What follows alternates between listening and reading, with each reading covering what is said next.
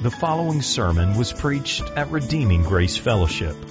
For more information about RGF, please visit our website at www.rgf.church.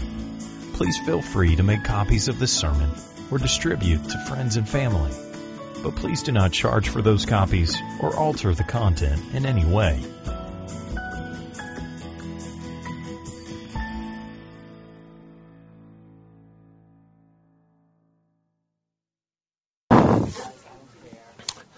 All right, so four more points, and then uh, Caleb, do we go straight into uh, panel discussion, or do we take a break? We're straight into. Very brief transition moment.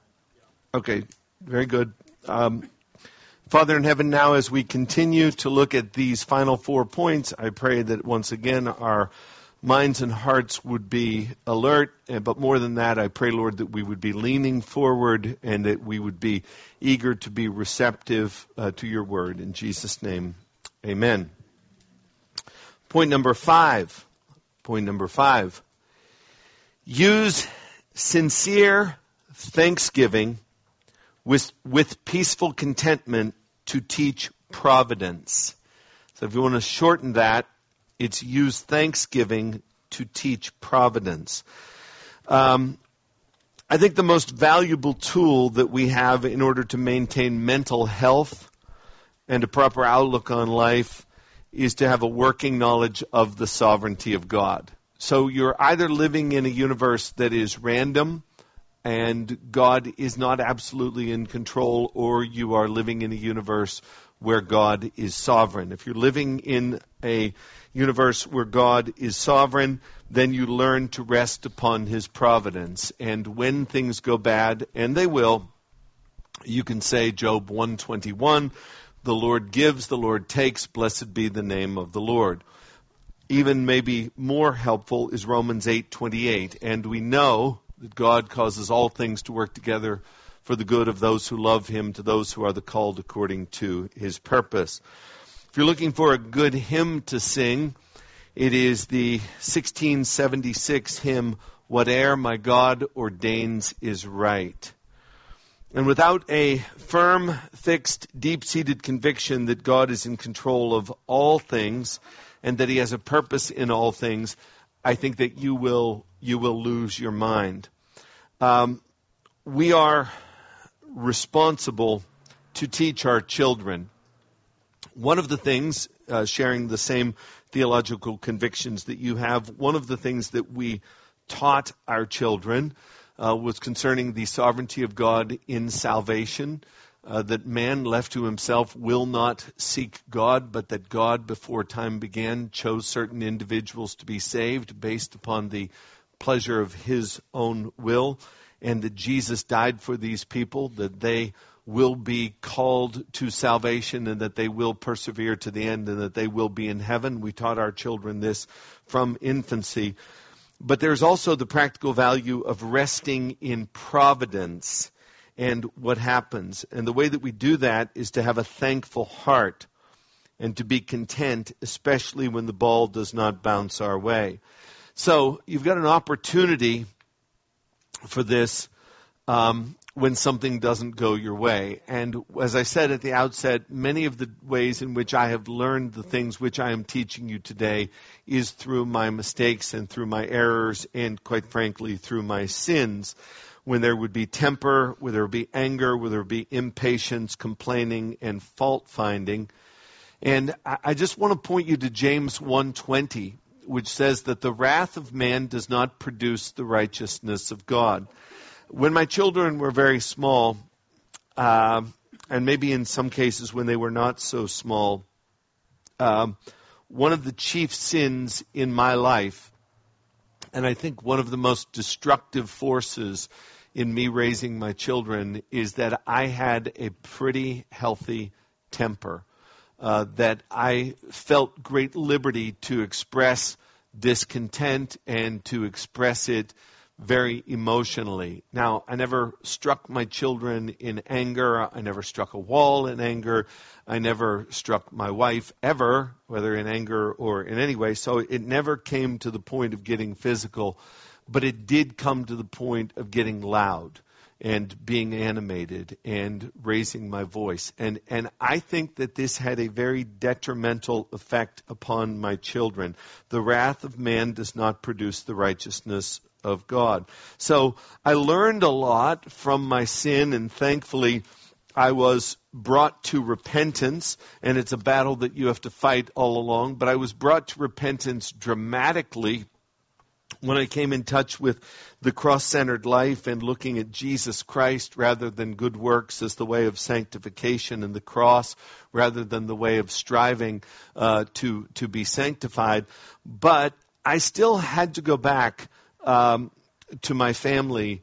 Uh, to individuals and then to pull them together as a whole and say, listen, I, I, I can't name every time that I did this, but I do know that growing up, uh, it was frequently the case when I didn't like something, uh, the volume would go up, and I would be I would be very very angry, and I wanted to seek, and I did seek their forgiveness, and I am still susceptible to these sins, and I think that the opposite is is of of this is what God ordains, and that is thankfulness, uh, especially so that your children will know their limitations. And so, parents that can translate Reformed theology into their demeanor are effective leaders. You see, there was never a question in my mind theologically that God was sovereign. I always believed that. But I was not teaching that.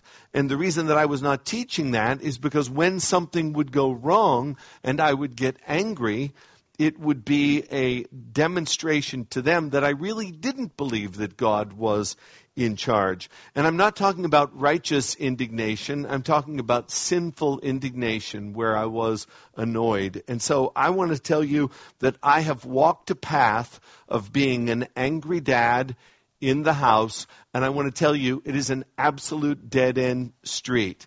It, it, it gives your children a very bad view of God and it does not produce the righteousness of God. So again, I will say parents who can translate Reformed theology into their demeanors are effective leaders. Um, so believe the sovereignty of God, but show that you believe the sovereignty of God by giving thanks in all things, especially when something goes wrong. Took me a long time to learn this, ladies and gentlemen, and so maybe I can I can save you some uh, some heartache. I can save you some time. Probably even can save you some money. Uh, if when things go wrong, you call a family meeting and you make a little speech. And let me just say, the speech is more for yourself, even though you are giving it to the family, but the speech is for yourself. And you just pause and you say, okay, what do we have here? What do we have here? Well, we were planning to do this, but something has come up. So here are a few questions. Did God know that this was going to happen? He absolutely knew. There's no panic in heaven right now. Uh, did God ordain that this would happen? Yes, God ordained that this would happen. Did God ordain this to happen in order to punish us? No, He did not. He ordained this to happen for His glory and for our good. And so, even though we are not enjoying this right now, even though what we originally wanted to happen is not happening, we need to pause right now and we need to give thanks. We need to give thanks for the blessings that we do have, and we also need to give thanks for this mishap or for this inconvenience or for this deterrence. And this will, uh, you make that speech to the family, but listen to it yourself and then be thankful. Um, I, I, I, you know, we say, oh, uh, kids today, they're just not appreciative. They're not thankful. Well, it's true, but every generation has been saying this. People by nature are not thankful. Uh, Paul, writing to Timothy, uh, in Second Timothy said one of the marks uh, uh, of the of the end times, but which which Timothy would be listening to it and he'd be able to apply it at his time, is that people were unthankful. So thankfulness is not something which comes naturally. Thankfulness is something which has to be taught.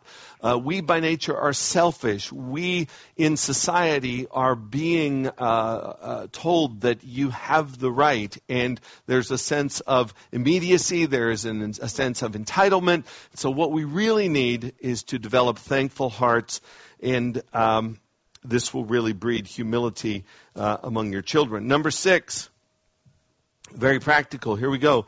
Use joyful hospitality without petty grumbling in order to demonstrate selflessness. Use joyful hospitality without petty grumbling in order to demonstrate selflessness. 1 Peter chapter 4 verse 9 says, "Show hospitality without grumbling." First of all, I, I want to say this about hospitality. Uh, in the Moore home, we have frequently exercised hospitality, but I do not believe in large part that we will be receiving any rewards in heaven for this, for the most part because it was not something which we have done because we were called to do it or we did it out of obedience.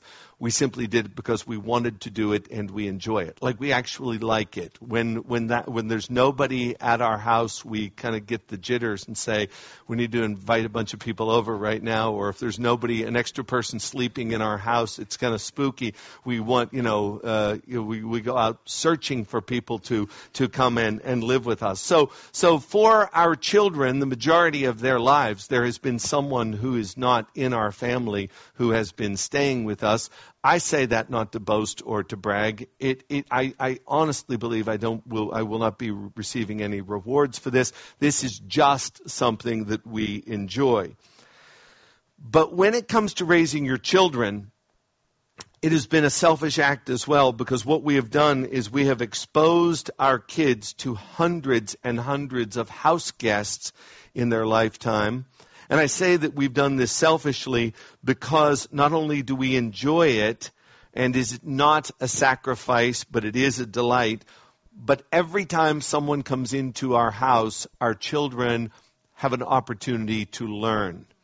They have sat in the fellowship of Bill Welzine and of Pastor Vernon Allen and countless other preachers who have come through, who have slept in our house, and they have been a part of the conversations. It has been a great school of learning for them to learn from these people. It has also been extremely valuable for them for some of the crazy families that have come through and things which we have seen ways ways in which ways in which husbands have treated their wives.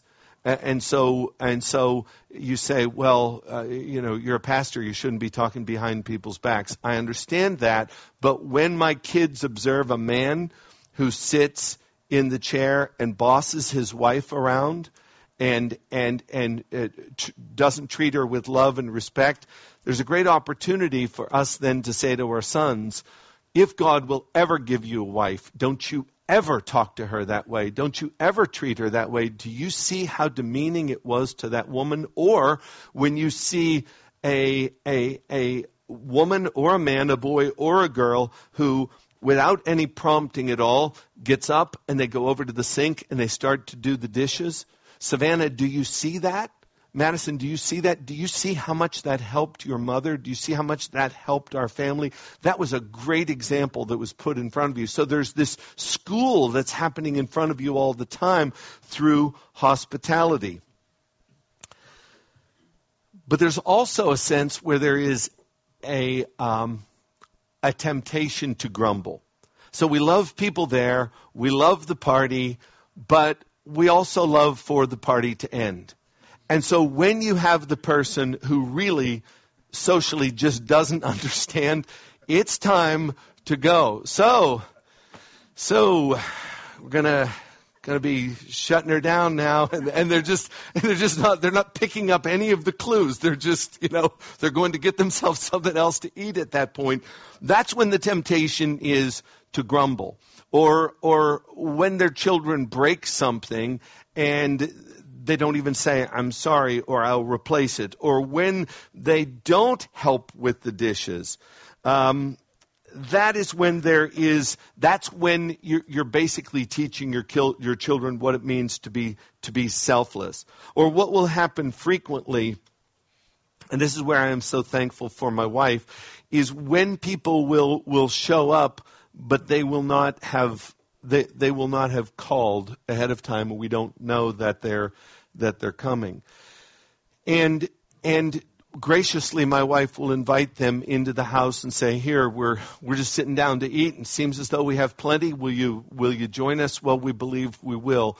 And and that was such a great tool for our children to see their mother never complain when someone would show up unannounced or again bad husband when someone would knock at the door and this has happened a lot I will have forgotten to tell my wife that someone was coming to stay with us or forgotten to tell her that someone was coming to eat with us. And she could win an Oscar because she plays it off as though she's expecting them and, and she's pinching, you know, one of the kids saying, go downstairs, make the bed right now because apparently this family from Iowa is staying with us and I don't know who they are, but your father has invited them to stay with us.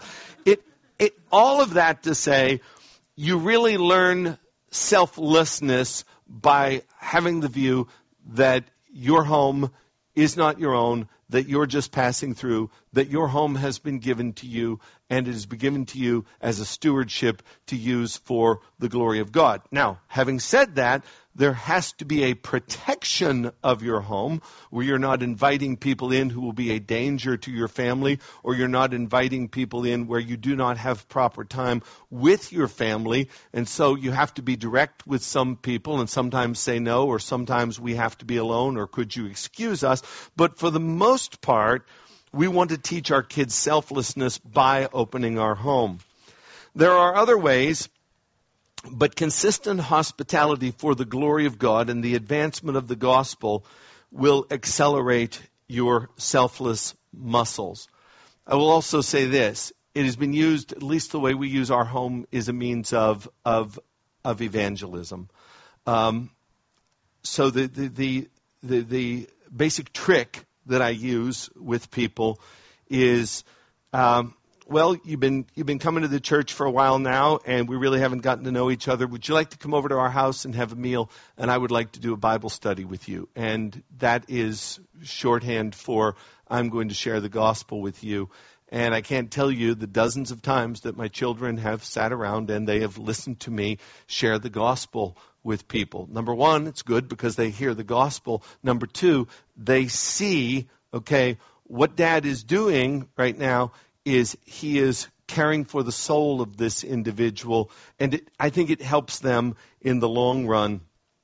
And it's a way to teach your children, uh, again, that the food is not yours, the stuff isn't yours, uh, that we are just here for the purpose of giving, and it is more blessed to give than to receive. Acts 20:35. Now again, you can preach it in theory, but it is better to show it through hospitality. Uh, the gospel, uh, the gospel will be clear to your family. Number seven. I don't know what extent you've covered this already this morning, so hopefully what you're hearing now is a repeat of what you've already heard today. But number seven, use the chastening rod with faithful consistency to eradicate foolishness. Use the chastening rod with faithful consistency to eradicate foolishness. Proverbs 22:15 Folly is bound up in the heart of a child, but the rod of discipline drives it far from him. Proverbs 23 verses 13 and 14 Do not withhold discipline from a child. If you strike him with a rod, he will not die. If you strike him with a rod, you will save his soul from Sheol or the grave. Proverbs 13:24 Whoever spares the rod hates his son, but he who loves him is diligent to discipline him. Proverbs 29:15 The rod and reproof give wisdom, but a child left to himself brings shame to his mother. So when you see this here, the rod and reproof. There are some parents who are really good with the rod they consistently spank their children, but they don't ever explain anything. There are other parents who really are good at talking to their children and are explaining things to them, but they do not punish them. It is the rod and reproof that give wisdom, but a child left to himself brings shame to his mother. Now, I don't know, again, Caleb, to what extent you, you covered this this morning. This could have its own sermon. And so let me direct you to um, the website of North Shore Baptist Church, ns-bc.org, and then go to our parenting conference, which we had on March 17th, and listen to the two sermons by Brian Davis, Parenting in Word and Parenting in Deed. And if you only have time for one of those sermons, listen to the second one, Parenting in Deed. He gives the best illustration and ex- explanation of how and why we should spank we should spank our children and why we should punish them than any explanation that I have ever heard. Anything that I would share with you now is going to be really trite compared to what he had to share, but I will go through some of the steps that we used uh, in disciplining our children.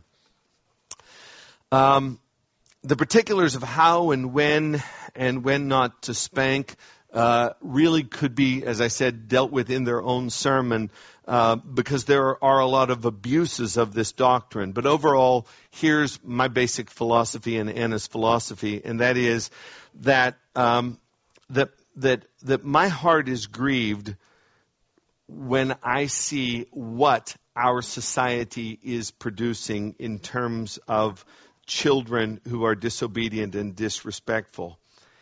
And my grief is not prompted by how irritating it is to be around these dis- disobedient children, but my concern stems from the fact that this foolishness in these children translates into sadness.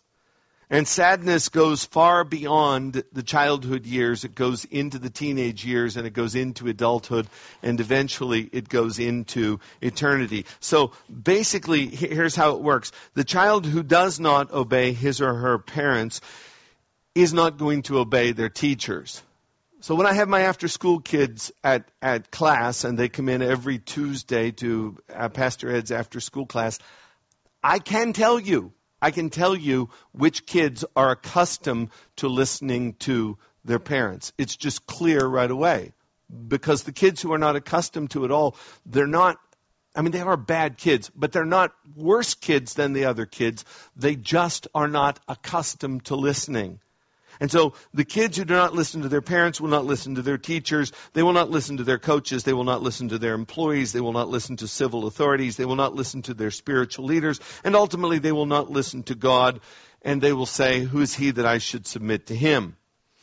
Now, I realize that one's eternal destiny is a matter of divine election, but at the same time, I also realize that God has ordained means to accomplish his end, and the ordained means by which the end is to be accomplished is that foolishness is bound up in the heart of the child, and the rod of correction drives it far from him. I don't think you're going to hear this in uh, secular society. I know you're not going to hear it in the public school. In fact, you're going to be told that if you spank your children, that it is either child abuse or that it's archaic or that studies show that it doesn't work. And really, all of these things are, first of all, irrelevant because the Word of God is what matters, but secondly, they are lies. And I don't have time today to go into all of the particulars as to how, in every case, we should punish our children and at what age should we stop spanking or whatever. But, but I will just generally tell you what we did and then what we changed to. So when my kids are small, we, we didn't know what to do. No one had ever taught us how to, to be parents with respect to this. So here's what we'd do. The kid would disobey, and we would say, I'm going to count. One, two, and you slow down the cadence because you don't want to spank them. And so you're the fool, okay, because you're trying to motivate with this count two and a half, three, or, or, or there is the threat. And the threat which which which is void, which makes things worse. Okay, have you ever gone to the beach and there's a family, and they get there, and they schlep the, the, the umbrella out there, and the cooler, and the blankets, and they pour their lunch out, and there's a kid who's misbehaving, and the mother said, if you don't stop that, we're going to go home right now. And it's like, no, you're not going to go home right now. You, you live 30 miles away. You, you, you, you paid $10 to get in here. You're not going to pack everything up and leave. It's an empty threat, and the kid knows it's an empty threat. Or idiot me, here's one of the dumbest things I ever did in disciplining my children. I said to Parker, who loved, this is 1994, he loved The Lion King. His favorite character was Scar, which tells you there's something, you know, amiss and I said, if you if you misbehave again, I had just bought him a seven dollar and ninety eight cent Scar doll. I said, if you misbehave again, you're going to throw that away. And of course, he misbehaved again. And it's like, here I am, idiot me. It's my money. It's my $8 and change. And I make him go over and throw it into the trash can. And it wasn't five minutes later until he was misbehaving again. And it's like, well, well, that was, that was effective. We just threw $8 away and he learned nothing from it. Or the, the emotional manipulation of, of, oh, this makes daddy so sad. Do you want daddy to be sad? I don't think they I don't think they can. I don't think it matters to them because they are so selfish, but that's not going to bring about any kind of a change. Or I think this was the this was the worst one. And that was and this goes back to the point about my temper. Hey, d- don't do that. They continue to do it. Hey, listen, Parker, listen, don't do that, okay? Go back. Parker, stop it. Stop it right now. Stop it. Go back to it. Then, when I go and I'm actually going to give him a spanking, at that point, I'm not I'm not, I'm not going to, I'm not going to bring any physical harm on him. But remember that the wrath of man does not bring about the righteousness of God. So now at this point, the veins in my neck are sticking out. My countenance is, is angry. I'm laying hands on him and saying, come on, you're coming for your spanking right now. And I'm spanking him. And at this point, what is being done is not for his good. It's not being done for the glory of God. It is because I am angry and I have had enough. And so what is happening here is it is a game of Russian roulette. I can tell by the look in his face and the tone of his voice, I think I've got two more stop that before I have to actually stop that. But I don't know when it's actually going to come. So you raise a very insecure child in that sense. Because what happens if you do go and spank him on the third one rather than the fifth one? Hey, that wasn't fair.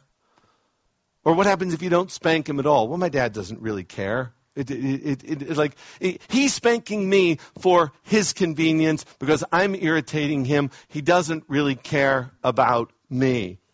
And then I read Ted Tripp's book, Shepherding a Child's Heart. And what this book teaches, which is what I believe the Bible teaches, is that God has given you as parents authority and that you have the right to tell your children what to do, and they are obligated to listen because you have been deputized by God to set the rules for the house. So, what started to happen, and not with absolute consistency, but what started to happen after that, is we said to the kids, we're going to say it one time, say it one time, in a conversational tone. If you do not obey, we will then spank you immediately. Started to work. They would disobey. Charlie, take the trash out. He didn't. Charlie, get the get the the spatula and meet me in the yellow room. Uh, and, and we wonder why people don't want to use the spatulas at the Moore house. Uh, uh, meet me in the yellow room, and and so we walk in, and so here's what you do first make sure that they understand why they're being spanked. Why am I spanking you right now? Because you told me to take out the trash. And what did you do? I didn't do it. When I was a little boy, there was a, a dishcloth in a sink, and I was told, wring it out. And so I brought it out because I had never heard the word ring. I didn't know what it meant. And so I brought it out and dripped water all over the floor. And and and my hands were grabbed and put back in and and I was told again, "Ring it out. And I brought it out. And I was spanked, but I wasn't disobeying. I didn't. I, I, I thought that the word ring and bring were the same thing. I didn't know the word. So make sure that when you spank the child, that you speak with them and they understand why they're being spanked. And if they say, "Well, I didn't hear you," say, "All right, very good. I'm not going to spank you for not taking out the garbage. I'm going to spank you because you didn't hear me." Now, from now on, just make sure you hear me. That'll only happen once, okay? Uh, but but when you spank them, make sure they know. And then here was our here was our rule. Every family's different. Um, it was ten whacks, um, and and it was uh, on their bare butt or or or or on their underwear, and don't, don't spank on top of a diaper. It it's it doesn't hurt. Uh, I, I mean, I haven't worn diapers and I'm not yet wearing diapers, but there's a day coming when I will. But for right now, I just know that it doesn't hurt. But but uh, I w- would say that you, you understand why I'm spanking you. Okay, the reason I'm doing this is because I love you and because you disobeyed me and because God wants you to obey me. And then, and then it's not like this. It's, that's it it's over. It hurts. They cry. There's no permanent mark. There's no bruising. It stings like fire, and it's and it and it's over. And then pull their pants up, sit them on my lap, pray with them, wipe away their tears, and we walk out best of friends. It says in Hebrews that no discipline for the time seems pleasant, it seems grievous at the time, but afterward it yields the peaceable fruit of righteousness to those who have been trained by it. You know what? I never had a kid, ever once did I ever spanked, and I have given quite literally hundreds of spankings.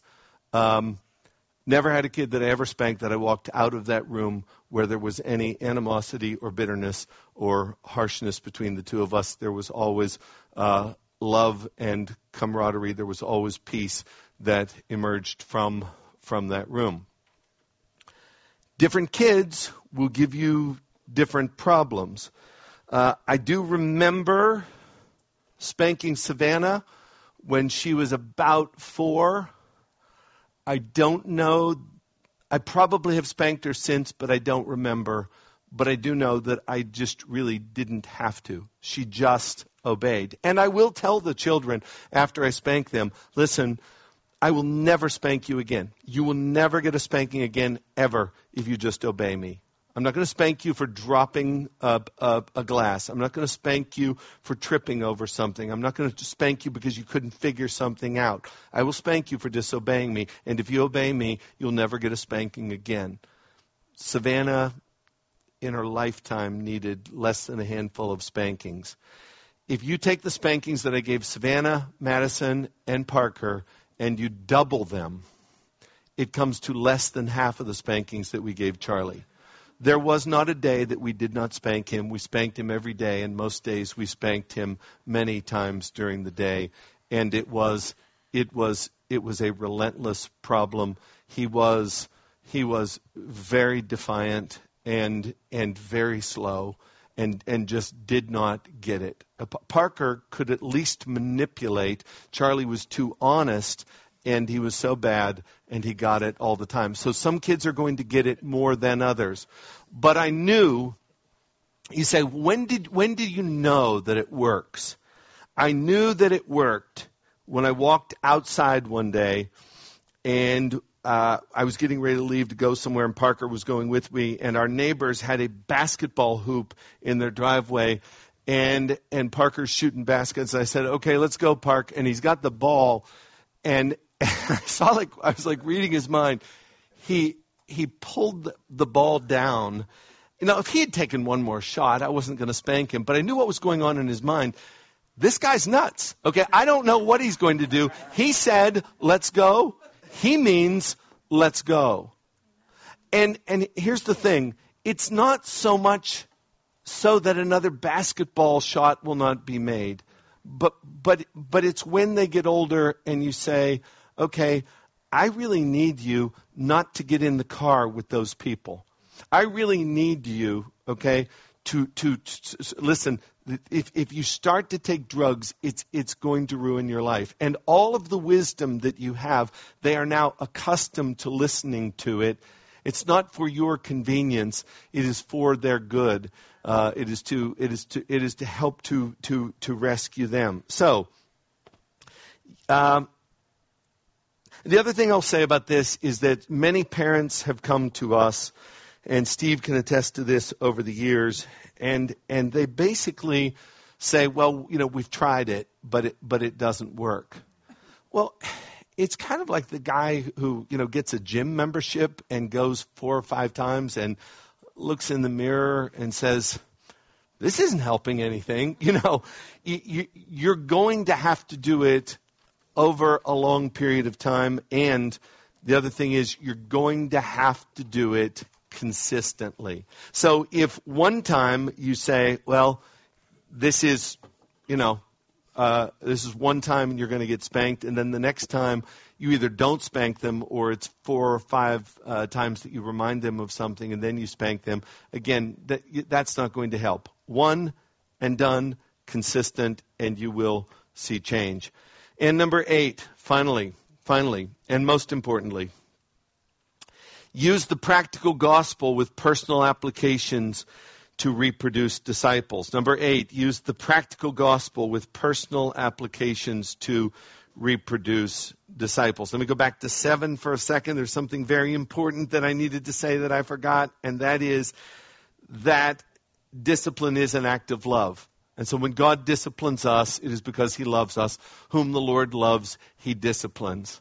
And so when we discipline our children, it is because we love them, not because they're making our lives convenient. Number eight, use the practical gospel with personal applications to reproduce disciples. In other words, show them how grace works. And here's how you do it. It's, it's really simple to understand, but really hard to do. You are a sinner and I am a sinner, and we sin, and we sin in front of our children, and we then they see us sin, and so we need grace. And our children need grace. But here's the thing you want to keep in mind here you need grace. And you're going to need it throughout your entire life. If your children are under the impression that you have it all together, they are going to have a warped view of humanity, sanctification, salvation, and what it means to be a man or to be a woman. You are a sinner and you need grace. They know you need grace. And most parents show their kids how to do things. You show your kid how to drive. You show your kid how to catch a baseball. You show your kid how to cook. You show your kids how to do laundry, how to cut the grass, how to do, figure out math problems. You, sh- you show your kids everything. Why should grace be something that is self learned? So teach the importance of the gospel. You tell them every day that you love them, and you tell them every day that the gospel is of first importance, and you tell them what the gospel is. And here we go, guys. Look at me. Look at me. Here we go. You got to know this. This is crazy, but in really good churches, in really good churches, I talk to children and I talk to teenagers, and I say, sometimes even children of pastors, and I say, what is the gospel? And they don't know. It is an answer that sounds like, well, if you're good, you go to heaven, and if you're bad, you go to hell, or you just have to try, or whatever. You need to tell your children the gospel and never assume that they know the gospel. And even if you are sure that they know the gospel, tell them the gospel again that Christ died for our sins according to the scriptures, that he was buried, that he was raised again on the third day according to the scriptures, that it is not by our works, but it is by grace through faith, that it is the gift of God. You need to tell them that God did the work, that Jesus Christ is their substitute, that He is their life. You need to have Jesus, Jesus, Jesus in front of them in terms of information, but you also need to teach the implications of the gospel, and that is not only how to be saved, but also how to be sanctified and how to grow. Now, I'm assuming that you're saved. If you are, you need to teach them your personal need for the gospel when you sin you are going to sin. And when you do, there is the temptation, at least there is with me, when I sin in front of people that I want to respect me, the temptation is for me either just to take it directly to the Lord or just sort of to pretend that it didn't happen or to somehow make an excuse or to equivocate or to give a, a, a, an, you know, an explanation as to why this happened or whatever. But the fact of the matter is, when we sin in front of other people, we need to be humble. So teach your children the need for the gospel. When you sin, call a family meeting and and and just and and the sooner the better. Okay, guys, come on, let's go. Everybody in the house, listen. Uh, back at that traffic light back there. Okay, the guy who who who cut me off. You, you, you remember that? It happened six minutes ago. You need to know your father did something which was sinful. Uh, first of all, uh, I, I, I, I called the man an idiot, and, and secondly, when I when I rolled down the window and, and, and I told the guy uh, told the guy off or whatever it was that I that I said to him. Uh, you need to know that this is not the way that a Christian behaves. This is not the way that Jesus behaved. When Jesus was reviled, he did not revile in return. But your father just retaliated. And, and the Bible says, do not overcome evil, uh, uh, do not be overcome with evil, but overcome evil with good. And so, what I need you to do, children, is I need you to forgive me because I have sinned in front of you and I've sinned against God. And, and the Bible says that if we confess our sins, He's faithful and just to forgive us our sins and to cleanse us from all unrighteousness. But you also need to know, children, that I have sinned against you and I want you to forgive me. And so I'm not making any excuses. This is not because I was tired. It wasn't because I was frustrated. It's not because I was raised this way. It's not because of my ethnicity. It's not because of an old habit. It's not because the man provoked me. I'm just wrong and I'm guilty and I'm sorry. And I want to make steps not to do this again. But the bottom line, children, is this. I am a sinner and I need grace and I need Jesus and I need the gospel. When was the last time that you sinned in the presence of your kid or committed um, a sin which impacted them? And then I follow that up by asking, when was the last time you sought their forgiveness with a broken and a humble spirit and showed them your need for Christ? You see, we expect them to be honest. We expect them to be responsible. We expect them to be contrite. We expect them to be repentant. We expect them to be sorry for their offenses.